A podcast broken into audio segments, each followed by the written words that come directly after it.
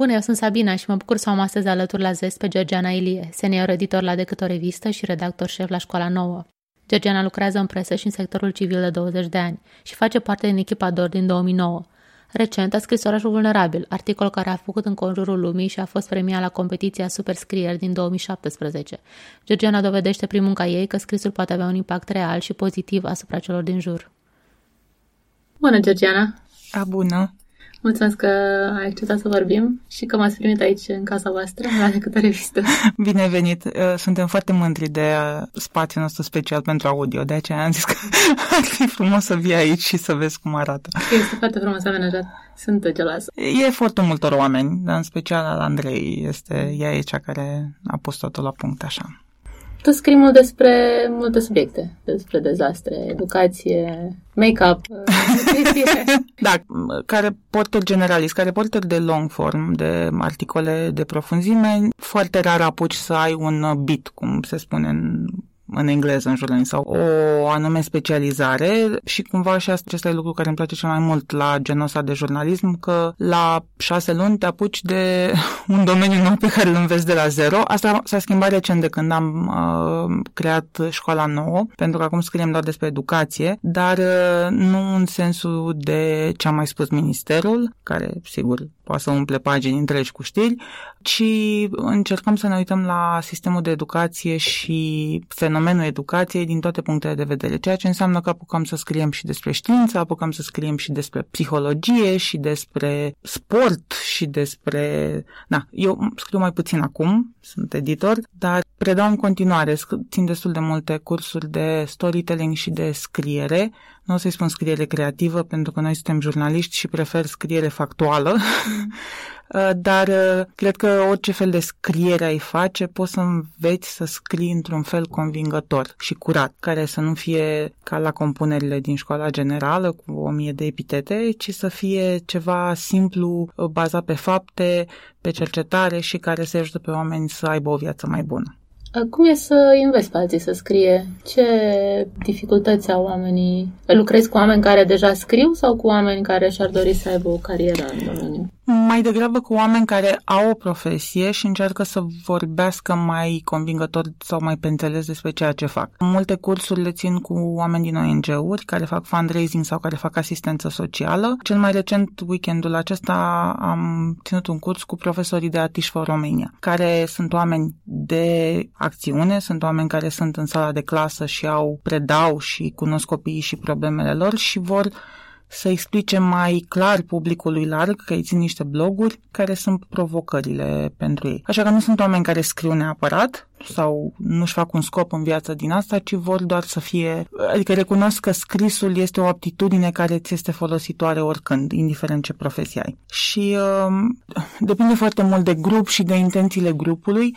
Pentru mine, experiența în sine de predare înseamnă o serie de revelații, pentru că mă uit în ochii oamenilor când își dau seama de diferența dintre show și tell, că poți să le spui oamenilor ce să creadă și ei să aleagă dacă te cred sau nu, sau poți să le arăți oamenilor o imagine și să-i lași să-și formeze singuri o opinie despre ce au văzut și atunci ai șanse mult mai mari să le transmiți o imagine convingătoare care le vorbește de ceva mai profund, la un nivel mult mai profund, pentru că în momentul în care o decodează singuri, au o altfel de relație cu statutul de adevăr al enunțului respectiv. Îl judecă și prin prisma sentimentelor și a lucrurilor pe care le recunosc în imaginea respectivă. Și reușești odată să faci follow-up cu ei, să vezi dacă după cursuri uh, s-a schimbat ceva? Eu întotdeauna spun, puteți să-mi scrieți oricând să mă întrebați dacă e ceva și unii oameni chiar fac asta. Mai primesc, uh, în special de oamenii care fac fundraising, de exemplu, mai primesc, uite, ne gândim să spunem asta în acest fel. Uh, în general, când fac pagini de fundraising și locuri în care ești au loc să folosească povești despre oamenii pe care îi ajută și încearcă să facă legătura dintre personajele pe care le ajută ei. O zic personajele ca în scriere, dar sunt niște oameni adevărați, și cel care ar putea să doneze, de exemplu. Mm. Iar cu profesorii de atici uh, le-am dat chiar temă pentru acasă și au până pentru martie să trimită textele.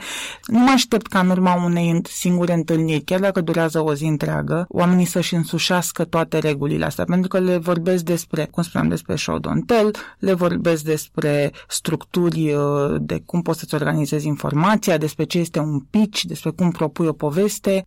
e improbabil ca toată lumea să interiorizeze toate aceste lucruri dintr-o singură întâlnire, dar sper să fie un fel de invitație la a afla mai multe despre cum să scrie. Le recomand cărți, le recomand să citească presă bună ca să vadă că povești bune se pot scrie în orice mediu, să urmărească, folosesc de exemplu sketch-uri din SNL ca să le arăt cum poți să jonglezi cu echilibrul dintre cortizol și oxitocină ca să creezi disconfort și uh, ușurare și să ai un impact foarte mare asupra celui care te urmărește. Deci le predai oarecum scriere persuasivă. Da, da, dar nu într-un scop uh, malefic, ci doar să scrie cu intenție. Să-și pună în minte atunci când transmit, când, când scriu ceva, că vor să transmită un mesaj. Să țină în minte ideea asta că cititorul, sau o să zic cititorul în orice format fi povestea respectivă, trebuie să rămână cu ceva care să-i facă viața mai bună. Pentru că eu cred foarte tare în definiția asta a poveștii, că rolul unei povești este să-mi spună cum să-mi trăiesc viața.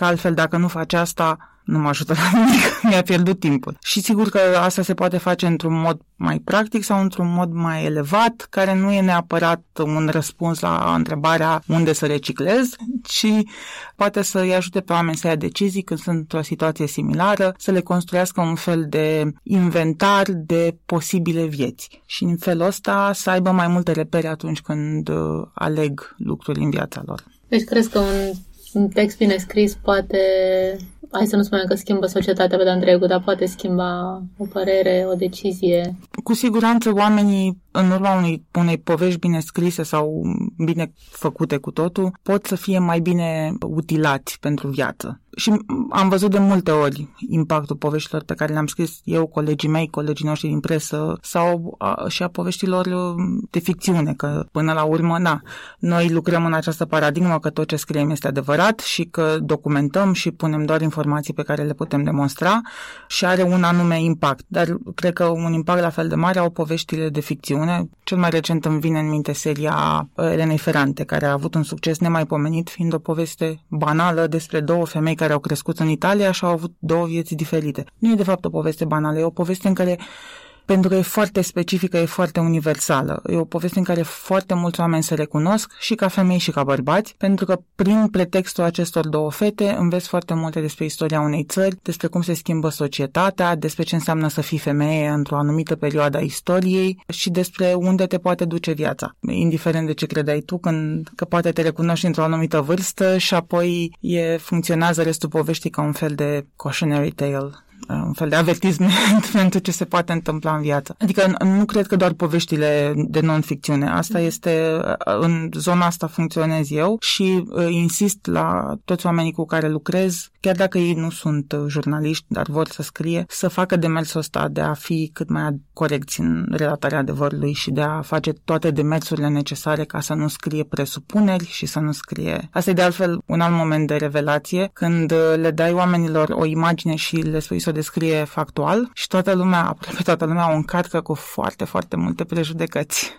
care îți arată cât de vulnerabil ești la lucrurile pe care le știi deja despre lume și cât de puțin te lasă să vezi ce se întâmplă cu adevărat. Asta e unul din exercițiile mele preferate și îl schimb în funcție de uh, oamenii cu care lucrez. L-am făcut și eu odată într-un grup, chiar la atelierul lui uh, Cristi Și au fost foarte diferite relatările și Într-adevăr, toată lumea trebuia judecăți.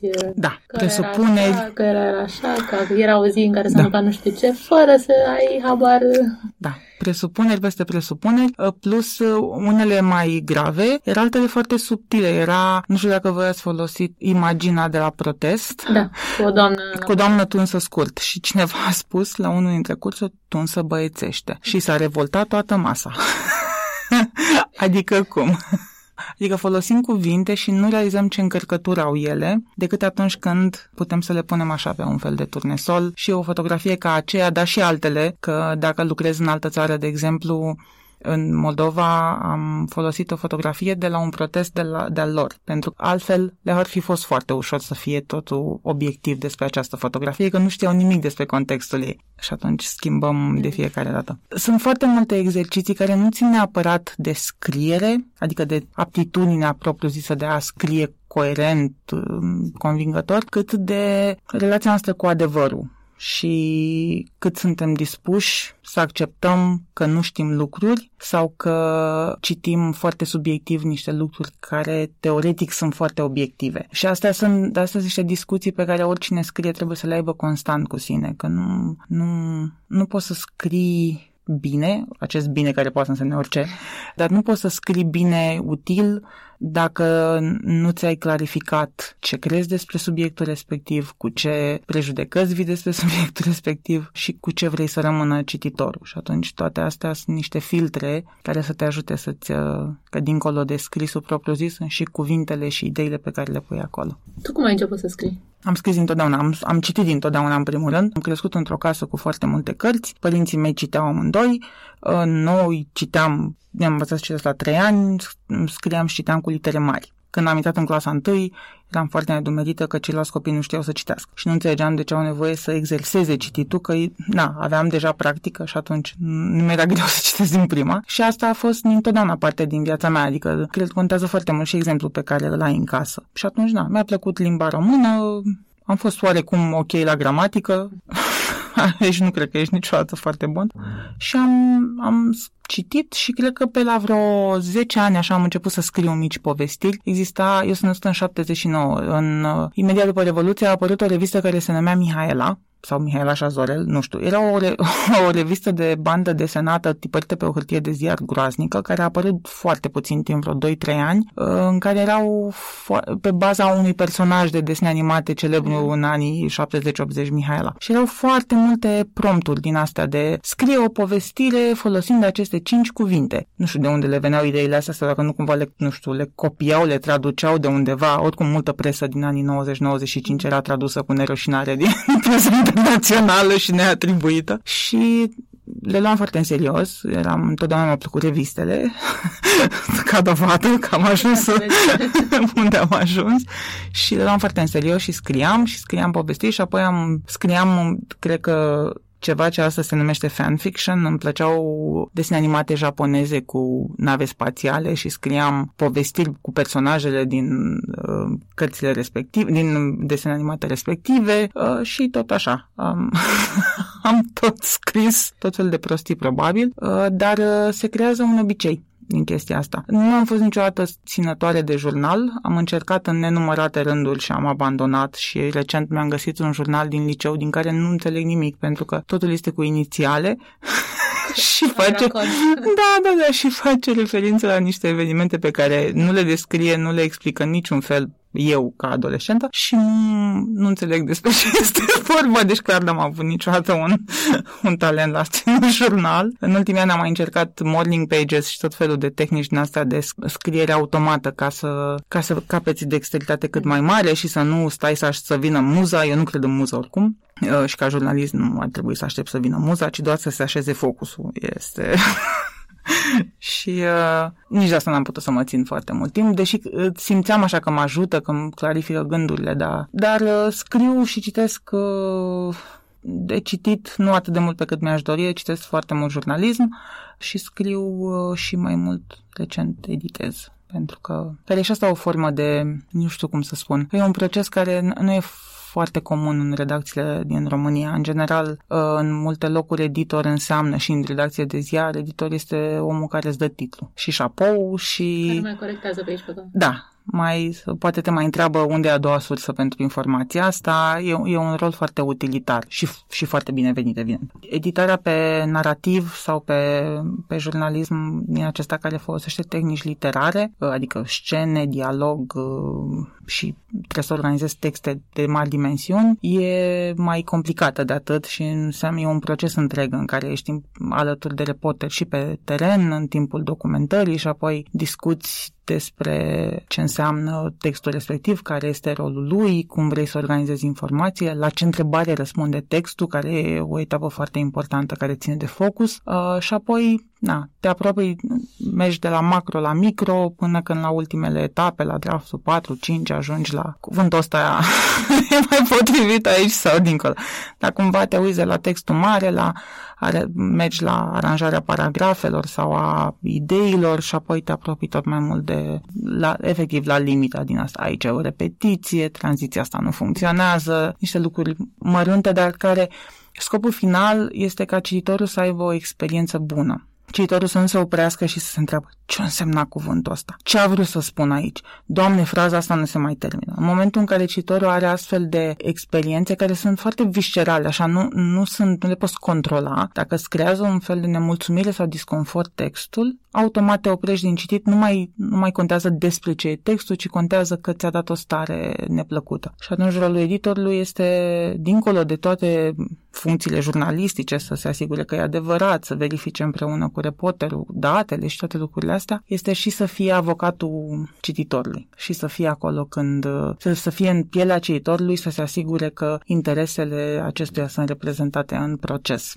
E un cititor mai educat și mai bine informat. Da, dar în același timp trebuie să uite tot ce știe și să se pună, cel puțin la ultimul draft, atunci când te uiți la cuvinte și la cum sunt aranjate frazele și lucruri din astea, trebuie să se uite la ele ca un om care n-a mai citit textul acesta până atunci, nu știe despre ce este vorba. Sigur că sunt tot felul de moduri de a organiza procesul ăsta. Unor sunt doi editori, altor e implicată toată lumea se citesc pe rând. Depinde foarte mult de material, depinde de redacție, depinde de rapiditatea procesului. La DOR, de exemplu, unde uh, articolele apar trimestrial, ai un alt fel de proces în care poate fi implicată mai multă lume. La școala nouă, unde publicăm zilnic, e puțin diferit, procesul e mai rapid, sunt mai puține drafturi, sunt texte mai scurte, nu mâine și poimine, dar în rest texte mai scurte și atunci ai uh, încerci să-l faci în mai puțini oameni și să fie eficient și, din nou, tot timpul, tot timpul, mintea trebuie să fie la cititor. Ce o să înțeleagă cititorul din asta? A auzit cititorul de conceptul ăsta, îl explicăm, nu vrei să fii nici over-explainer, că nu vrei să-l plictisezi. Luna de pe cer, luna, satelitul natural al Pământului, adică nu ajungem acolo, ci să găsești echilibrul ăsta între ce îi spui nou, cum poate să urmărească povestea să fie în ea, să simtă ce ai vrut să-i transmiți și în același timp să-i dai și toate informațiile corecte și în forma cea mai potrivită pentru urechea sau ochiul său. Tu ai scris relativ recent un material care a fost foarte apreciat. Cu tremurul. Cu tremurul, orașul vulnerabil. Cât a durat documentarea și scrierea materialului? M-am apucat pe 1 ianuarie, în 2017, și l-am predat în jur de 20-25 mai în draft final draftul care a intrat în revistă și apoi am mai făcut un fact-checking pe absolut tot, dar în timpul ăsta coordonam mai multe programe la DOR. Adică nu am făcut, în niciun moment nu am făcut doar reporting, în schimb ce mi-am propus la început only pentru că era un subiect pe care doream să-l scriu de mult. Aveam eu o curiozitate naturală, morbidă probabil, să știu cât de pregătiți suntem pentru cutremur în sensul de ce se va întâmpla imediat după cutremur. Care-i planul? Ce ce resurse avem, ce știe lumea. Mai ales că citisem un articol similar în The New Yorker și de acolo îmi venise ideea că vorbește la un moment dat acolo despre cât va dura până când vor fi uh, repuse în funcțiune utilitățile și ziceam că între 3 și 5 ani, în momentul în care mi s-a rupt filmul și am zis, stai puțin, dacă la ei durează între 3 și 5, la, la noi cât o să dureze. Și cumva de aici a pornit, de la ideea asta cu ce se întâmplă după. Și uh, mi-am propus să fac în fiecare zi un lucru, pentru că nu știam ce o să scriu și de unde o să apuc și care e povestea pe care o spun. Și în fiecare zi am făcut un lucru. Am trimis un mail, am solicitat un interviu, am făcut un interviu. Adică cam așa a început și asta m-a ținut, m-a disciplinat și m-a ținut așa pe traseu. Și apoi uh, pe la jur de 1 martie, pe 3 martie, de fapt. Pe 3 martie am fost la un eveniment despre cutremur la care am cunoscut absolut accidental, mă rog, accidental. Dacă mergi pe teren, o să cunoști oamenii de care ai nevoie. Ă, că asta, norocul reporterului înseamnă de fapt că reporterul ăla nu s-a lăsat până când a găsit informația sau persoana de care avea nevoie. Am cunoscut unul dintre personajele principale, și cumva, după ce l-am cunoscut pe Matei Sumbasacu, care e un inginer uh, specializat în inginerie seismică și care e activist în zona asta, s-au cam așezat lucrurile, mi-am dat seama care sunt poveștile care îmbinate pot să spună povestea rezilienței la cutremuri. M-am mai lămurit cu cine mai trebuie să vorbesc, pentru că inițial am vorbit cu absolut toată lumea, cu cei care dresează câini ca să găsească oameni sub dărâmături, cu un om care inventase nu știu ce sistem care ți închidea gazul, dar la cutremuri, cu vorbisem cu mult mai mulți oameni decât au ajuns în poveste. Textul de altfel în, până la ultimul draft a avut 75.000 de semne și a avut 50.000 în revistă, adică mai erau acolo nenumărate alte surse și povești, dar am renunțat că era mult prea mult de digerat. Și pe ultimele săptămâni, sigur că a fost o treabă mai intensă de verificare, focusare. L-am scris știind în mare ce vreau să scriu, uh, ceea ce la un text atât de lung pentru mine a fost o premieră, adică am fost mai disciplinată față de când scriam texte lungi mai de mult. Și apoi după primul draft am avut o discuție cu editorii mei care a fost doar o discuție, nu am stat pe text propriu-zis, am recalibrat puțin direcția textului, că eu mă dusesem într-o zonă foarte... Știi ce sunt prepării? Oameni... Sunt oameni care cred că va veni apocalipsa și că ei trebuie să fie pregătiți pentru tot, își cumpără lingouri de aur, care mă rog. Buncăre... Exact, exact. Și știu să aprindă un foc în pădure și, nu știu, să creeze antibiotic din coajă de copac, nu știu. Și cumva, fără să ajungă în genul ăsta de extreme, textul meu în direcția aia mergea cumva, că suntem singuri pe lume, trebuie să ne descurcăm singuri, ceea ce nu era foarte constructiv și în același timp nu era foarte adevărat, pentru că există, sigur, sunt departe de a fi perfecte, dar există niște mecanisme disponibile, există niște eforturi ca lucrurile să se întâmple mai bine, dar uh, a fost și un, o încărcătură emoțională destul de mare. În ultimele săptămâni aveam foarte multe coșmaruri, visam că sunt în, mă rog, am și citit destul de multe cărți post-apocaliptice, distopii și în astea și era, visam noaptea, că, mă rog, era destul de nasol, care au s-au terminat în momentul în care am terminat uh, textul și am avut nevoie de o recalibrare într-o zonă de soluție, adică, ok, vine mine cu tremur și aveam toate informațiile alea, dar cumva în scris mă îndreptasem către ceva mai apocaliptic decât... Uh, și care n-ar fi fost constructiv, adică nu i-ar fi ajutat pe oameni să aibă o viață mai bună, ci doar să fie mai speriați.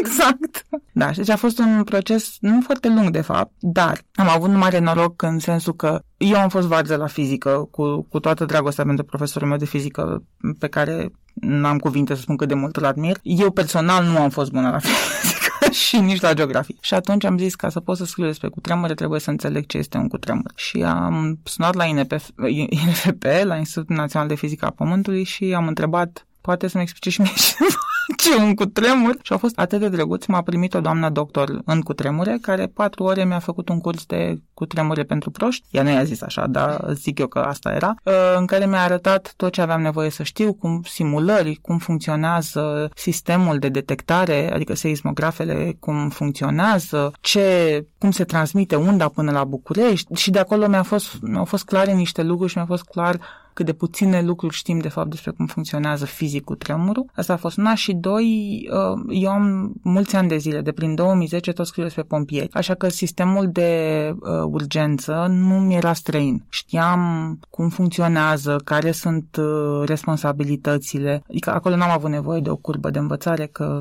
știam deja lucruri. Că trebuie să înțelegi tot, că altfel nu poți să scrii. Și pe partea aia cel puțin am avut acest bagaj de cunoștințe care m-au ajutat și n-am mai fost nevoie să sun și la pompieri să intre. să-mi facă și mie cineva un curs de cu pompieri for dummies. Ți s-a întâmplat la materialul ăsta sau la alte materiale să ai îndoieli? Nu. Nu, pentru că ce mă motivează pe mine când scriu și na, orice material de mari dimensiuni are, înseamnă un efort constant pe termen lung, care înseamnă că înveți foarte multe lucruri. Pe mine ce mă motivează e propria mea curiozitate mă bazez pe editorul meu să mă ajute să-i dăm o formă. Și plus că pe măsură ce afli mai multe lucruri, te motivează și partea altă. Oh, nu vine să cred că lumea nu știe asta și chiar afli atât de multe lucruri și ai tot timpul momentele astea, aha moments, cum se spune, încât nu prea poți să te oprești până când nu le-ai pus într-o formă prin care să le dai și altora. Că te simți, te-ai simțit vinovat după aia că știi atâtea lucruri și oamenii nu știu și... Um, N-am, n-am avut niciodată genul ăsta de dubii că ar trebui să mă opresc sau că ar trebui să nu public un material. Au, au fost de-a lungul anilor momente dificile în sensul că nu știu, mi-aduc aminte odată că am descoperit despre, despre o persoană despre care scriam că... A, mi-e și greu să explic asta. Am descoperit ceva care, nu o să dau exemplu că e prea, nu contează cadrul propriu-zis, dar am descoperit ceva care m-a făcut să cred că toată povestea pe care o scriam era despre cu totul altceva. Și, și în același timp că era despre ceva foarte nasol, ca și cum un om fusese abandonat să moară pentru că era ceva în neregulă cu el, dar am zis nu se poate să se ducă totul, să se întoarcă totul cu fundul în sus dintr-o singură informație, trebuie să încerc să aflu mai departe dacă presupunerea sau, mă rog, temerea asta a mea adevărată e bazată pe ceva sau nu și nu era. Dar am avut un moment din ăsta în care am zis, Dumnezeu, de ce mai scriu despre chestia asta? Că nu, nu, nu, nu vreau să spun povestea asta. De fapt, ar fi fost cu totul și cu totul altă poveste și dacă era adevărat și povestea aia trebuia spusă. Chiar dacă era altceva și era, ar fi fost foarte trist. Dar nu era ce credeam eu și am confirmat din nenumărate surse, nu întrebându-i direct, ci nu e așa că... A, a, fost un, a fost un moment uh, de cumpăn, așa, dar în același timp nu cred că m-ar fi oprit, mi-ar fi fost mai greu, dar nu m-ar fi oprit din a... Acumulez atât de multe lucruri într-un proces din asta de documentare că nu e imposibil să te oprești, doar dacă nu e nimic acolo, doar dacă în ciuda tuturor eforturilor tale nu ajută pe nimeni să, să afle povestea. Dar nu mi s-a întâmplat până acum. Nu știu, poate că, adică Probabil că există și astfel de situații, dar nu... Că depinde de procesul fiecăruia. Cum spuneai tu, mai ales că un proces de lungă durată, se poate întâmpla să descurajezi din diferite motive. Da, și nici nu am scris neapărat despre lucruri foarte conflictuale. Um, adică, nu știu, poate când faci o investigație sau când uh, scrii despre lucruri din astea care sunt foarte greu de demonstrat și ai temeri că poate nu ai înțeles corect și că nu faci foarte mult rău dacă publici ceva care, de care nu ești sigur sau bănuiesc atunci când faci genul ăsta de materiale, ai mai des astfel de momente că na, nu vrei să distrugi viața cuiva, Că da, până la urmă ne dorim să spunem adevărul, ne dorim să arătăm nedreptățile, dar trebuie să ne gândim și la costul situației respective. Uneori expunând o victimă mai mult îi faci mult mai mult rău, deși tu crezi că îi faci, o drept, îi faci dreptate pentru că nimeni altcineva nu o apără. Genul ăsta de decizii, pe astea le luăm mai des la școala nouă, n-ai zice, dar se întâmplă, pentru că sunt nenumărate conflicte în școli, oamenii vin către noi să ne vorbească, dar uh, nu e întotdeauna ușor să scriem într-un mod echilibrat și constructiv despre lucrurile respective sau oamenii nu vor să, sau mă rog, într-un fel care să nu expună pe cei care ar fi cei mai victimizați de situație. Asta ține de responsabilitatea pe care o ai față de oamenii pe care îi întâlnești. Apropo de școala nouă, cum ai ales Presupun că tu ai ales să scrii mai mult pe educație sau să te concentrezi pe educație. A fost un fel de ofertă internă. A apărut oportunitatea să facem acest proiect împreună cu BRD-ul, care își dorea conținut despre educație, dar ei sunt niște oameni foarte ok, nu au o direcție Adică nu voiau să scrie cineva într-un fel despre educație, ci doar... Și uh, m-au întrebat colegii mei dacă este ceva ce aș vrea să fac eu și mi s-a părut, dincolo de educație care mi se pare, educația sănătatea mi se pare cele mai importante lucruri despre care poți să scrii în țara asta, pentru că sunt cele mai subfinanțate, cele mai amărâte și cele mai importante pentru viața de zi cu zi a unui om. Mi s-a părut foarte interesant procesul să creez o publicație de la zero, dar să creez o echipă de la zero, zero o publicație de la zero, un concept editorial. E, e așa un teren de joacă pe care pot să-l fac cum vreau eu, bine, și apoi mai târziu cu restul echipei, că nu stăm într-o dictatură. Și uh, da, cam așa a venit. Nu mă gândisem înainte. Am mai scris despre educație, că am mai scris despre orele de religie, dar prin 2010 sau 2011, cred. Nu era un domeniu care să mă intereseze la modul... Urmărea, urmăream știrile, că normal, că urmărești știrile orice ar fi. Uh, înțeleg din el mai mult decât înțeleg din politică și economie.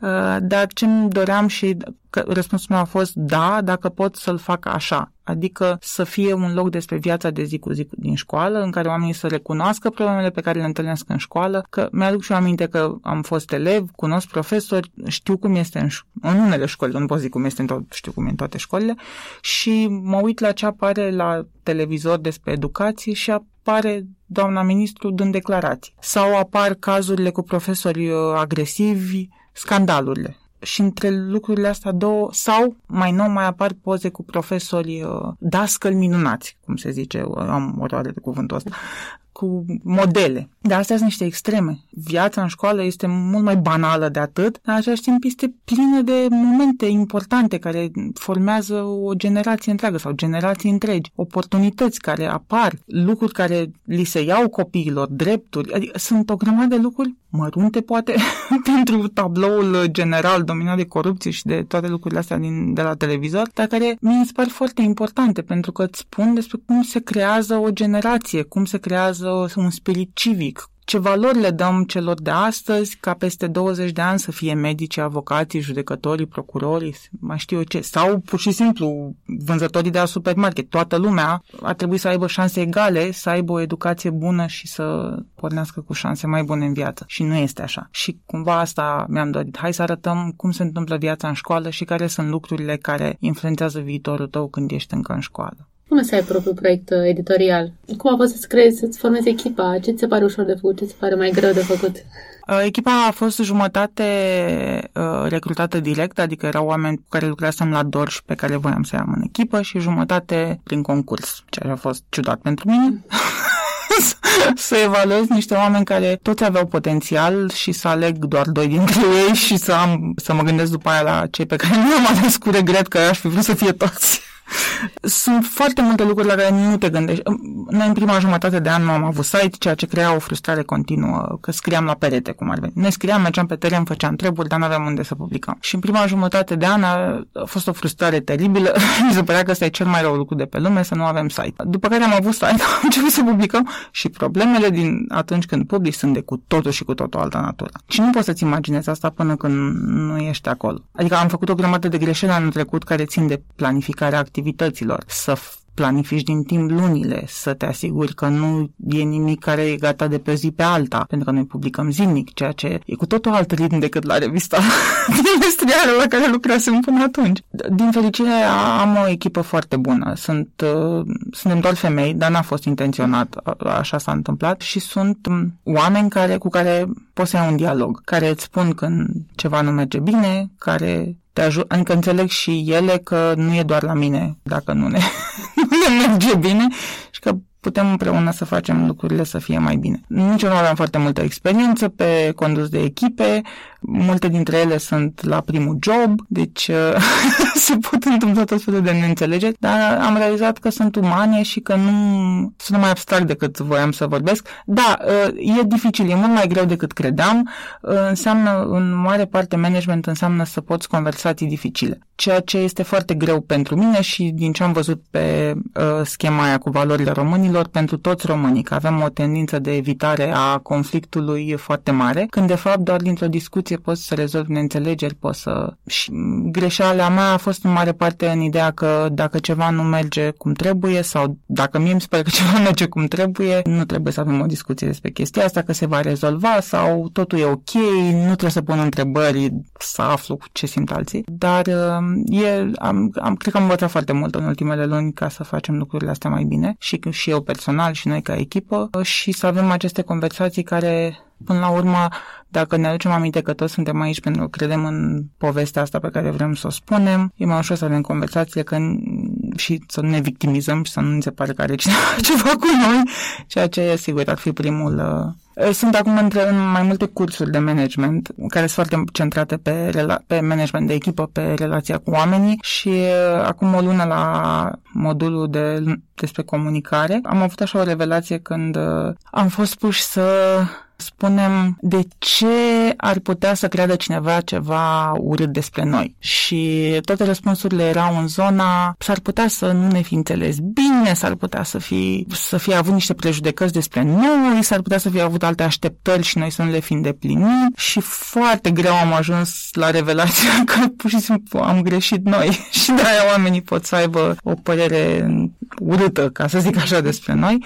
Și asta e o, adică am avut așa o revelație că nu putem tot timpul să credem că ceilalți sunt de vină pentru că n-am mers ceva și că e foarte posibil să fi greșit. Noi, chiar din cele mai bune intenții să acceptăm asta. E greu, ce pot să spun, E, e și uh, treaba asta că noi care porteri suntem învățați să lucrăm singuri, să avem autonomie foarte mare, să lucrezi în echipă e deja o altă meserie cumva. Dar na, eu sunt foarte mândră de, de ce am reușit să facem în ultimele luni.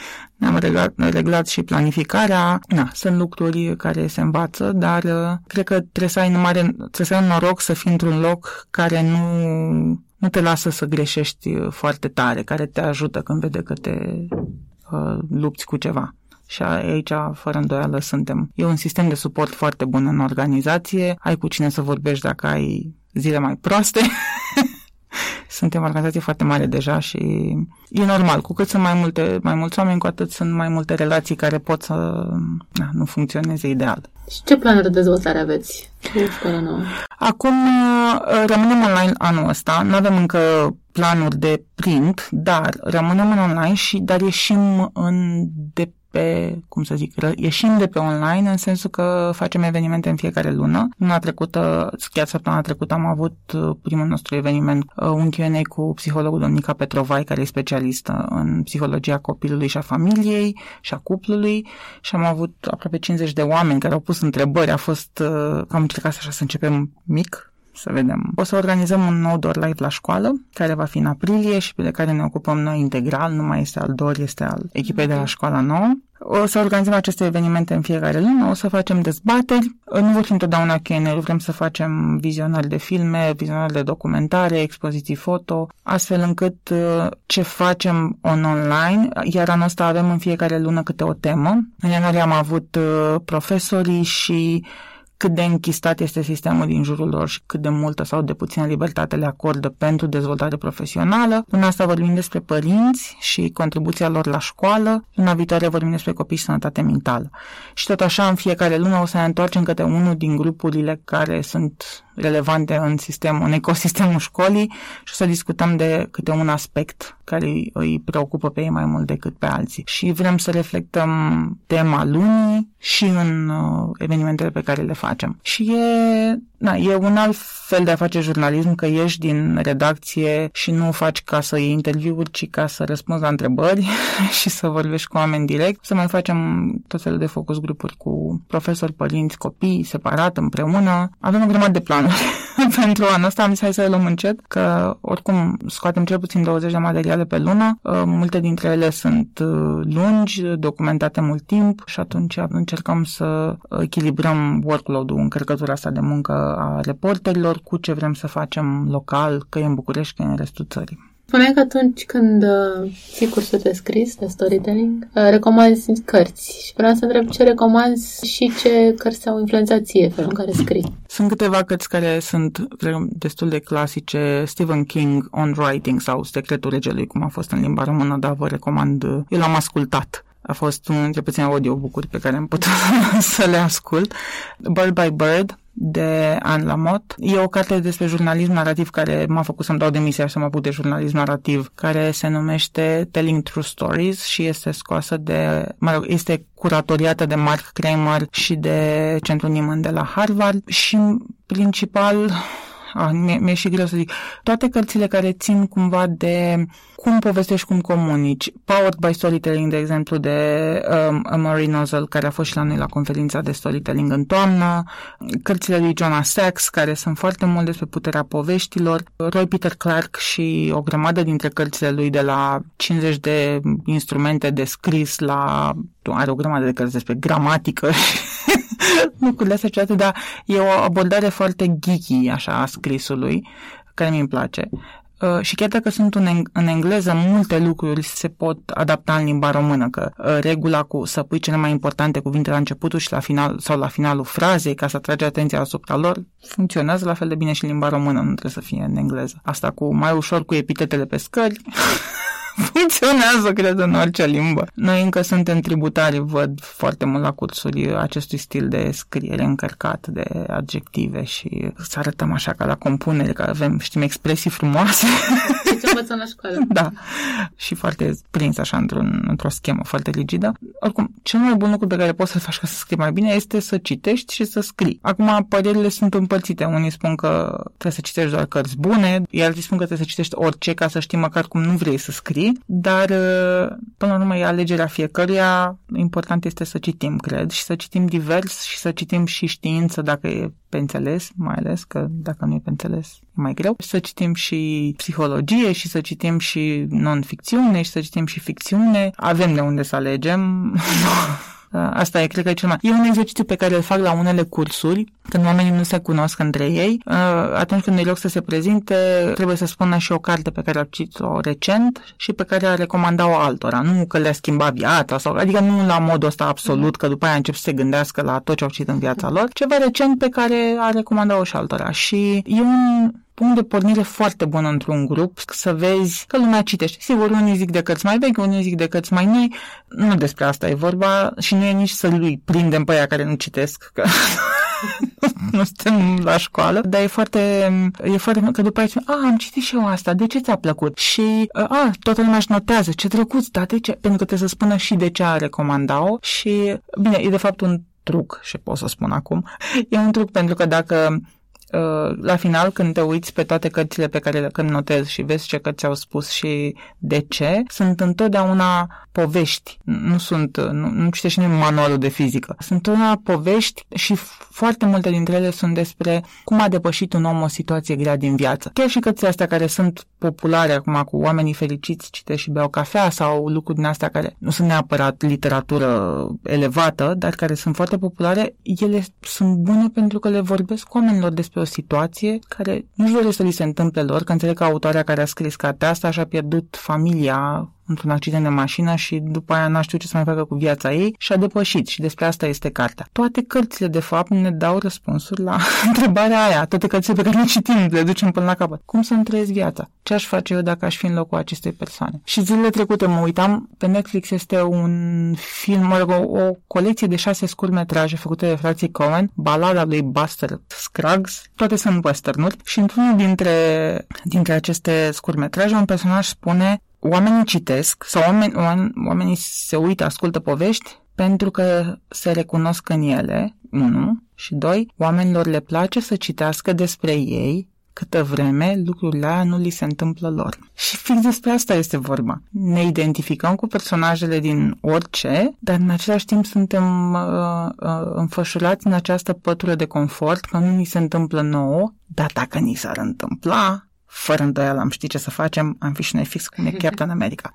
și asta mi se pare cea mai fascinantă putere a poveștilor, că creezi în mintea oamenilor niște conexiuni și ni- niște reacții chimice, electrice, pe care nu le-a mai făcut nimeni până atunci și care rămân cu ei cel puțin o vreme.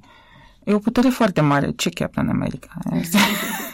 Când te gândești la că o să scrii ceva, ai dinainte povestea sau întâi te documentezi și după aia? Sau ai o idee dinainte cam ce poveste vrei să spui și ți-o rafinezi sau mergi pe teren fără să te gândești și apoi... Mai degrabă am o întrebare, pentru că pericolul când uh, crezi că știi povestea este să mergi pe teren doar până când ți-o confirmi și apoi să te oprești. Eu gândesc asta la modul oare ce s-ar întâmpla dacă sau oare cum a ajuns persoana respectivă să facă ce face, o iau ca pe o întrebare, nu ca pe nu încerc să-mi imaginez răspunsul. Și apoi pe teren, oricum, nimic din ce-ți imaginezi nu se compară cu realitatea care e mult mai complexă și mai diversă și mai plină de surprize decât ai putea tu vreodată să, sau eu cel puțin, că nu am multă imaginație. Și atunci, ăsta e procesul. Îmi pun o întrebare și încerc să aflu răspunsul la ea. Și mă opresc din reporting, având avantajul că scriu aceste povești lungi, documentate multă vreme, mă opresc atunci când am încheiat cercul când cumva din tot ce am aflat m-am întors la punctul de la început. Și de aici, dacă aș mai lua-o de la capăt, aș trece prin aceiași oameni, prin aceleași informații. Ceea ce este un lux. Adică nu, mulți jurnaliști nu au ocazia să facă asta. Dar dacă vrei să spui o poveste completă și care surprinde nuanțele și complexitatea vieții, trebuie să faci efortul ăsta până la capăt, până te-ai întors unde ai plecat. Până când încep să ți se dea aceleași surse, că întotdeauna vorbești cu cineva și cu cine ar trebui să mai vorbesc. Și partea cu scrisul e diferită, în schimb, pentru că la scris, la scris ai o misiune când te apuci de scris propriu-zis. Asta am făcut multă vreme, acum nu mai am nevoie, dar multă vreme ca să găsesc focusul poveștii, îmi spuneam despre ce este acest text, două puncte și scriam înainte de orice. Și apoi scriam și la sfârșit mă întorceam și mă uitam la, ce la misiunea pe care am pus-o la început să văd dacă am reușit să mă țin de ea. Și dacă nu, rescriam până când mă apropiam cât de cât de ce voiam să spună textul respectiv. Mai e un mod de a te gândi la asta, dar nu, mie nu, la mine nu funcționează. Să te gândești la o poveste ideală. Ideal, povestea asta ar trebui să nu știu. Dar mie că acolo te limitezi, că o să cauți doar lucrurile care te duc către acea poveste și riști să ignori lucrurile mai interesante care poate celelalte drumuri pe care ai putea să le iei. La mine e fix pe bază de întrebare, curiozitate și apoi după prima întrebare mai vin 200 de mii, deci nu e... Cum e să fii jurnalist în România? Se pare mai greu decât în alte părți? Nu știu că nu am fost jurnalist în alte părți. Um, eu am fost mai noroc că sunt aici. Uh, nu știu dacă aș face jurnalism în altă parte. Că activitatea mea profesională a fost presă locală și apoi ONG-uri, ONU, freelance, alte ONG-uri și apoi m-am întors aici. Pentru că la DOR până prin 2014-15 nici nu puteam să plătim oameni. Am fost întotdeauna implicată pentru că noi suntem o gașcă de prieteni care facem lucruri împreună de prin 2001-2002. Am fost întotdeauna implicată la DOR și câtă vreme eram freelance găseam alte surse de venit și mă asiguram că pot să scriu aici, dar la un moment dat n-a mai funcționat chestia asta și a trebuit să mă angajez, ceea ce a fost o experiență foarte bună, că intri în alte zone unde nu, nu ai avea acces neapărat ca jurnalist. Pentru ce facem noi acum, e foarte bine. Odată că noi, având conferința și având acces la toți oamenii ăștia care fac lucruri inovatoare și interesante și la standarde foarte înalte, e clar că vedem către ce am putea să mergem, ce am putea să creăm în zona asta de jurnalism independent există și alte publicații care au standarde foarte mari și care încearcă să inoveze și să facă lucruri interesante, iar în zona de mainstream e un fel de altfel de presă, cu altfel de preocupări, cu breaking news, cu toate necesare și complementare. Adică nu încerc să spun că cineva face o treabă mai altfel decât alta, decât altcineva. Pentru ce vrem noi să fim, cred că suntem într-un loc foarte bun. Sigur că nu este ușor, sigur că trebuie tot timpul să ne preocupăm să facem rost de bani și să plătim salariile și să toate lucrurile astea care fără ele n-ar... Ar putea să fie mai ușor în sensul că, nu știu, să existe mai mulți experți, acces la date statistice și date publice mai bine organizat și toate lucrurile astea, dar dacă am trăit într-o societate ideală, rolul nostru nu ar mai fi foarte important. În mare măsură ai acces cam pe oriunde ai avea nevoie, cel puțin pentru jurnalismul pe care îl facem noi, cu siguranță un jurnalist de investigație poate să spună lucruri diferite pentru că se lovește mult mai des de instituțiile statului și de opacitatea din sistem.